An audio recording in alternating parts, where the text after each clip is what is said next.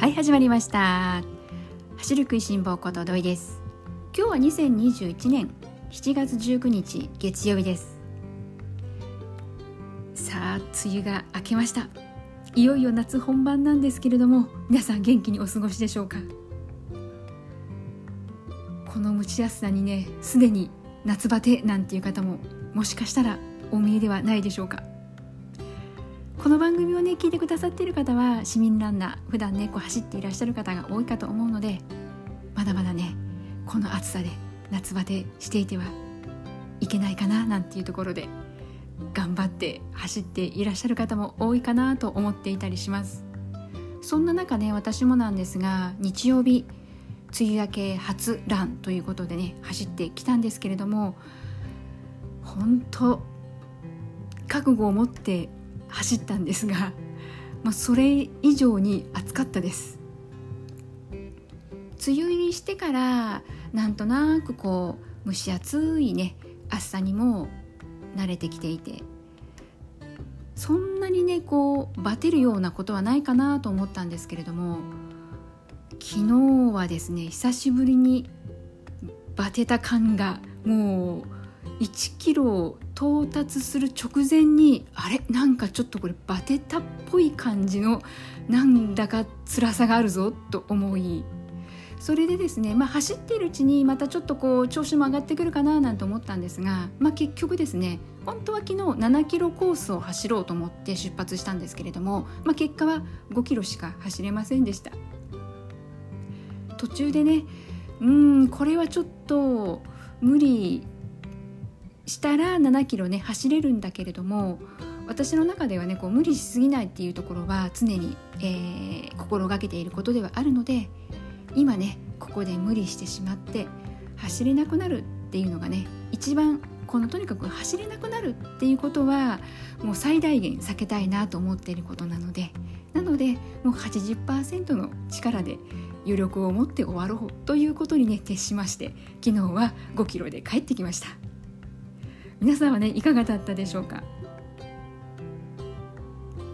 これだけね暑くなってくると本当にこの走る時間もかなりこう重要なねポイントになってくるかなと思います。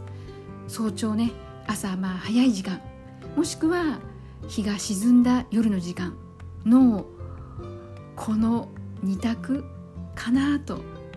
もちろんねあの早朝も走れないし夜も走れなくって日が上がっている時しか走れないっていう方もねお見えかと思います。なのでね皆さん本当自分の体調ねここをね崩さないってことが第一だと思いますのでなのでね無理せずに夏なんとか元気にね乗り越えていただきたいなと思います。そしてそして、えー、今日皆さんにねお話ししていこうかなと思っていることはですね北連ディスタンス、えー、今回シリーズ始まってからですねずっと続けてきたんですけれども土曜日、えー、16日ですかあ17日ですね。17日の土曜日が北連ディスタンスの第5戦ということで千歳大会が最後の最終レースでした。今日はですねこの最終レースで、まあ、私がですね、えー、注目した点そして、えー、レースが終わった後ちょっとですね自分の気持ちの中で大切にしたいなということをですね再びこう考えさせられる思い出させてくれるというようなそんなきっかけがあったのでこういったことについてねお話をしていきたいなと思います。ではまずですね私が印象に残ったですね今回の千歳第5戦なんですけれどもまずえー、挙げたいのがですね男女ともにですね 1500m の日本記録が出たということです。まずこの1500となるとあの中距離の種目にはなっていくんですが、えー、あえてこの1500の中距離種目のことをね今日このラジオの中でも話をねさせていただきたいなと思いました。この 1500m まず女子の方ですけれども日本記録出したのは田中希実選手です。田中希実選手もとにかくもう今乗りに乗っている選手じゃないですか。なぜねこの田中希実選手なんですけれども、まあ、私がこの今回ね印象に残ったというところでねお話ししたいかと思ったというとですねなんとですね田中希実選手、まあ、このオリンピックの方では、えー、今回の、えー、記録にもなったですね1500、えー、参加種目になっているんですけれどもオリンピックに出るためにはですね参加標準記録を突破するということそれからあのワールドランキングという方法。ということでねこのオリンピックに参加する出る出場権を得るということに関してはいろいろな選択肢があるわけで田中希実選手はいわゆるこのオリンピックの参加標準記録なんですけれども、えー、オリンピックの、ね、代表内定選ばれはしましたけれどもこのですねえー、参加標準記録を突破はできていなかったんですね。この有効期間内に突破はできていなくって田中希実選手にとってはなんとかこの千歳大会オリンピックの前の大会で、えー、記録を突破して大会オリンピックに参加したいという気持ちがあったようでしてなんと田中希実選手そこをですね見事クリアされて今回日本記録更新したんですけれどもえーま、日本記録更新つまりもう前の記録も田中希実選手ご自身の記録なので自己ベストっていうのが、まあ、いわゆる日本記録にあたるわけなんですが、えー、ちゃんとですねオリンピックの参加標準記録を突破しての日本記録の更新ということだったので田中希実選手もすごくこう嬉しそうにレース後のコメントでねこの参加標準超えてオリンピックに参加できるっていうことをねすごくこう嬉しそうにお話はされて見えました。なんでねこう気持ちよくきっとねオリンピックに向けて一歩ね前進できたんではないのかなと思うとすごくこう見ている側もね嬉しくなりました。そしてもう一つがですね、えー、同じく 1500m ですがこちらはで男子になります。男子で今回千歳でね優勝して日本記録を更新したのが川村和樹選手です。どうでしょうか？川村和樹選手皆さんご存知でしょうか？なかなかねこの市民ランナーの皆さんにとってはですね中距離選手はこう馴染みがね薄いかなと思うんですけれども川村和樹選手はですね、えー、トエネックという、まあ、実業団の選手ではあるんですけれどもトエネックがまあ愛知県の会社ということもあってそれで私にとってはですね、まあ、愛知県在住者としてはトエネックという会社にも馴染みがありますし、えー、まあそこに所属している川村和樹選手ということで川村選手も、えー、日本選手権では優勝されてますしねなのでこう割と身近に感じている選手のお一人でした。でこの河村和樹選手なんですけれども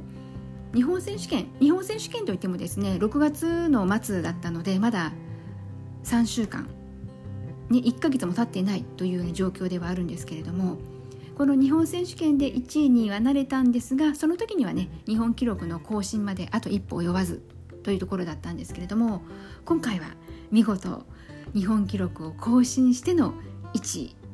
ということだったのであのレース後のねコメントでもすごくこう嬉しそうにされていらっしゃいましたし河村選手はですねもともとこうとにかくこう明るい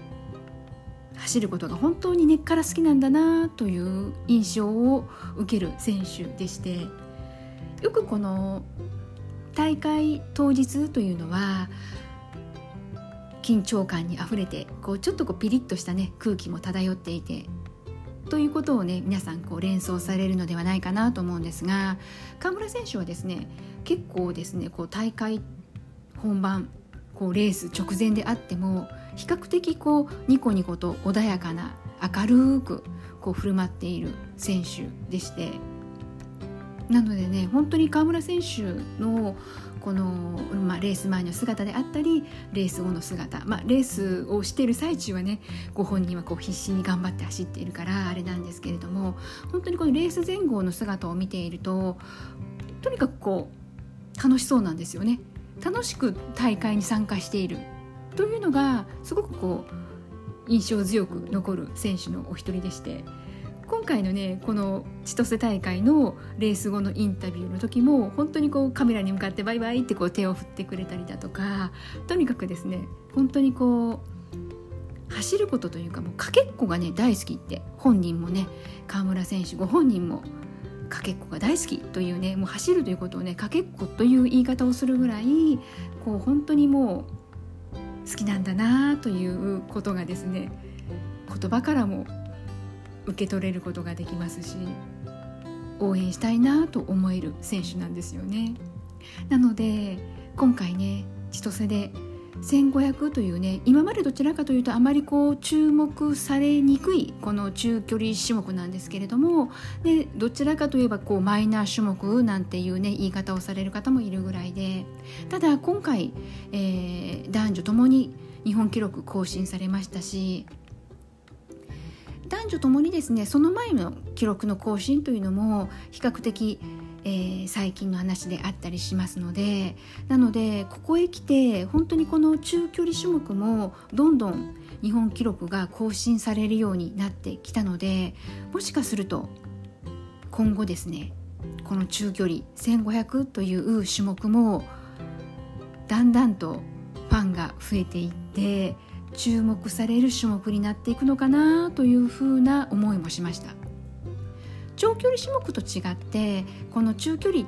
になってくるとで特にこの 1500m になると本当にもう3分4分というね、えー、5分で終わってしまうレースということもあるのでこう応援する側もですねこう飽きずに最初から最後まででこのレースの駆け引きもねあったりする種目になってくるのでそういった部分ではすごくこう面白みもねこう見てる側も楽しめる種目だなというふうに感じている距離距離ですねこの1500というのは。なのでねもしよかったらですねこの男女ともにですねこの北連ディスタンスの千歳大会なんですけれどもあの YouTube の方でアーカイブ残っているので見ていただきたいなと思います。そしてもう1点、えー、佐藤悠基選手です。佐藤由紀選手はですね今回、えー、千歳大会では 5000m に出られました。その前のね網走で約 8000m ぐらいのところで網走はね10万メートル、えー、と1万メートルに参加される予定だったんですけれども途中 8000m のところでリタイアしちゃったんですよね。なんでね今回千歳大会もどうかなとエントリーリストにはね最後まで残っていたんですけれども実際本番走られるかなと思ってちょっとこうドキドキしながら本番待ってたんですけれども、あのー、今回一つ大会ではちゃんと、えー、ゴールフィニッシュされてましてあの佐藤悠基選手らしい走りができてました。そしてですね今回この北連ディスタンス、えー、走っていく中で佐藤悠基選手がこの大会当日にあの朝練で結構ね距離を走っていることは知っていたんですよね、まあ、結構な距離といってもですね具体的には25キロ走られてるんですよ。この事実も私にとってはとても驚きの事実でしてこうトップアスリートといえどさすがに大会当日はそんなに長い距離って走っていないだろうなって思っていたんですけれども毎回こう走っていてですねまずそこにびっくりしました。そして今回のこの最終戦ですね北連ディスタンスの最終戦の千歳大会が終わった後の佐藤悠基選手のインスタグラムなんですけれどもここにですねすごくこの、えー、私にとって心に響く言葉が綴られていたんですよ。まあ、今回ねこのインスタグラムどんなこと佐藤選手書かれていたかというとまず、えー、今回の北連ディスタンスこれはですね5戦ある大会なんですが佐藤悠基選手は5戦の中で3つの大会に参加されてましたでもっと言うならば、えー、6月の終わりには日本選手権があったわけなので日本選手権からカウントするとこの4大会4レースあったわけなんですよね。で、まあ、このテーマとして佐藤選手が掲げていたのがマラソン練習をやりながらレースのアベレージを高く保つことこれをですねテーマとして取り組んでお見えだったそうです。そしてですねインスタグラムの方では、まあ、このテーマに続いてですね全てがうまくいったわけではないけれどほぼ予定通り。これからのトレーニングもやれることを一つずつやって点と点をつないで線にしていく。というふうに書かれていました、まあ、そこでですねこの点と点をつないで線にしていくということに関して結構私今の私にとってはですねドキッとすることでもあったしすごく心に、響くことでもありました。正人祐樹選手はですねもう当然というか皆さんご存知の通り、えー、まあ、走ることがね仕事職業としてねいるアスリートです。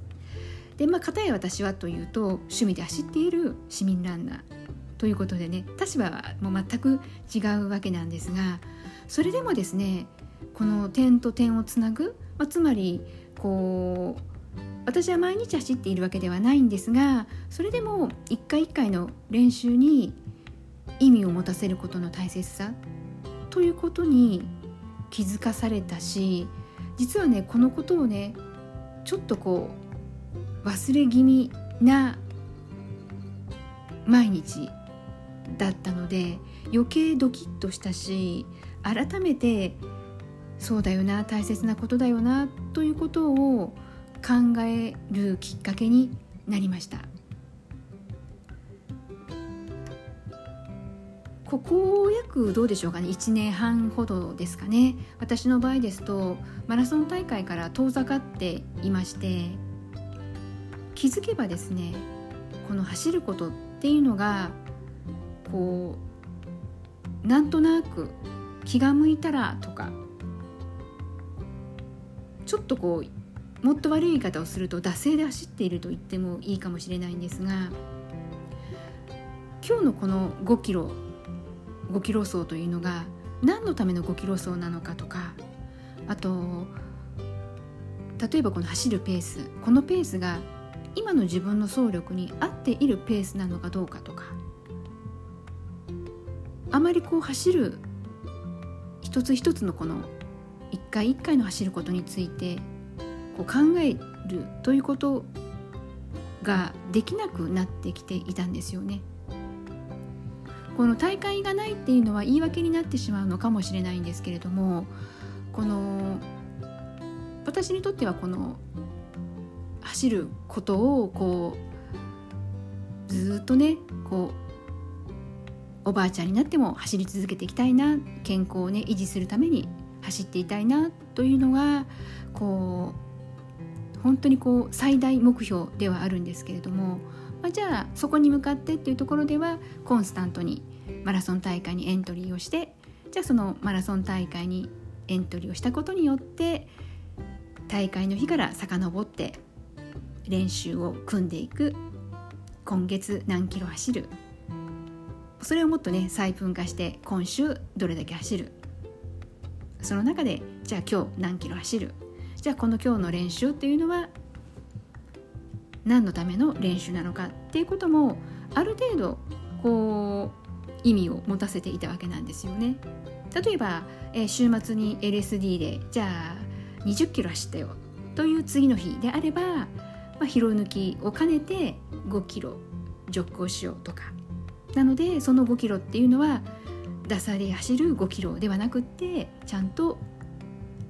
LSD の後の足の疲労を抜くということでの疲労抜きの5キロラン5キロジョッグということでちゃんとこう意味を持たせるっていうことがこう特別意識せずともなんとなくこう日々このマラソン大会に参加して計画を立てて走るということをこう繰り返していくうちにこう身についていっていたんですよね。それがマラソン大会がなくなってしまってから徐々に徐々にこのそういうことがですね計画立てて走ることが不要になってしまったということもあるんですけれどもまあそれと同時に今結局のところはできなくなってしまったわけですよね。なので、まあ、私の場合は月間走行距離というのをまあ掲げてで、まあ、これをねただただこなすために走る。でその走ることには何の意味もなくって。もちろんただなんとなく走っているだけなんですけれどもそれでもね走らないよりはねよっぽどマシなのかなとは思いますがでもこのマラソン大会がちゃんとあってそこに向かってねこうエントリーをしていて練習を組んでいたという頃のことを思うと全然こう意味もなく今日は30分走る時間があるからじゃあ5キロ走っとこうかなとかもうほんとそんな感じだったんですよね。なのでここで言うところのですねいわゆるこう点と点をつないで線にしていくっていうことが全くなされていなくって点はただの点で独立してしまっていて次につながっていなかったなというふうに思ったわけです。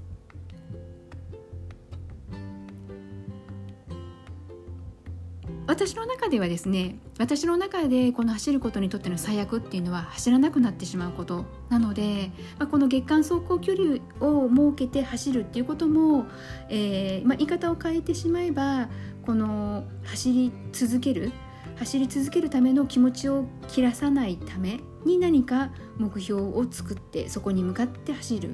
という意味ではこの月間走行距離を作るということは私にとっては意味をなしていたわけなんですがただそこの中でこの走るということが点として終わってしまっていた。ということがちょっとこうね、えー、反省すべき点かなというふうに思いました。なのでですねそれこそまタイミングもよくというところではあるんですが先日湘南国際マラソンなんですけれどもこちらの方が来年の2月の20日開催日ということで発表があってまだまだね不確定要素はあるんですけれどもひとまず開催日2月20日来年の2月20日というところでね準備を進めていくということが発表されたのでなのでなんとなく自分の中ではこの確定ではないのでちょっとこう気持ちの部分でさあやるぞスタート切るぞというようなこう踏ん切りがついていなかったんですけれどもこの佐藤選手の SNS を通して自分のねこの点で独立している今の走りということがきっと後から振り返った時にもったいなかったなだとかなんだかねちょっと後悔しそうなそんな気がしたんです。なのでねせっかくえー、気づかせてもらったのでやはりこれからはね点と点をつないでちゃんと線にしていく走りというのを、えー、心がけて切り替えていきたいなと思ったんです。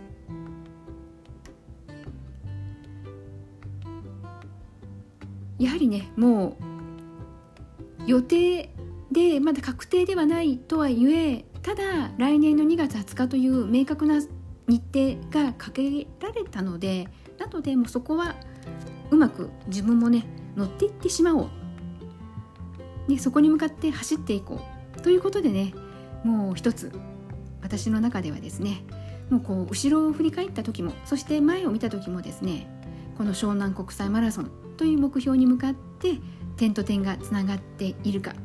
ここをね時々チェックをしながら湘南国際マラソン来年の2月20日のゴールに向かってここはね一つ点で終わらせずちゃんと線でつなげていくことができる走りを一回一回していこうかなとそんな風に改めて思ったというのがですね今回のこの北連ディスタンス千歳大会が終わった後の佐藤選手、まあ、走りを見てねで終わった後佐藤選手のインスタグラムを見て点と点をつなげていくということにねドキッとしてそしてまた考えさせられてまたこの結んでいく点と点を結んでいくっていうことの大切さということをね、えー、再認識したいい本当に気づきでしたね。なのでね本当にこの趣味で走っている市民ランナーであったとしてもそれでもやっぱりここの点と点をつないでいくっていうことは、大事にしたいなとやはり改めて思いましたこれはね本当走ることだけではなくって、えー、もちろん仕事のことでもそうだし家庭の中でのねこう目標というかねいろいろ皆さんも、えー、私生活の部分でもいろいろあるかと思うんですが、えー、そういった中でもね、えー、同じように言えることっていっぱいあるかなと思います。なのでねちょっと今日はですねまあ、私のこの反省点を皆さんにですねご披露するっていう機会にはなりましたけれどももうとにかく私の中ではですね一つ湘南国際に向かって点と点をつなげて線にしていくということをこれからやっていこうかと思います。なのでねもし今日のこの話が皆さんにとってのこう改めて私がね佐藤選手のインスタグラムで気づかされたように皆さんにとってもこの番組でこう再認識してもらえるような、えー、きっかけになっていれば嬉しいなと思います。はいそれでは今日も最後まで聞いてくださった皆さんいつもありがとうございます。ではまた次回元気にお会いしましょうね。ではではまたね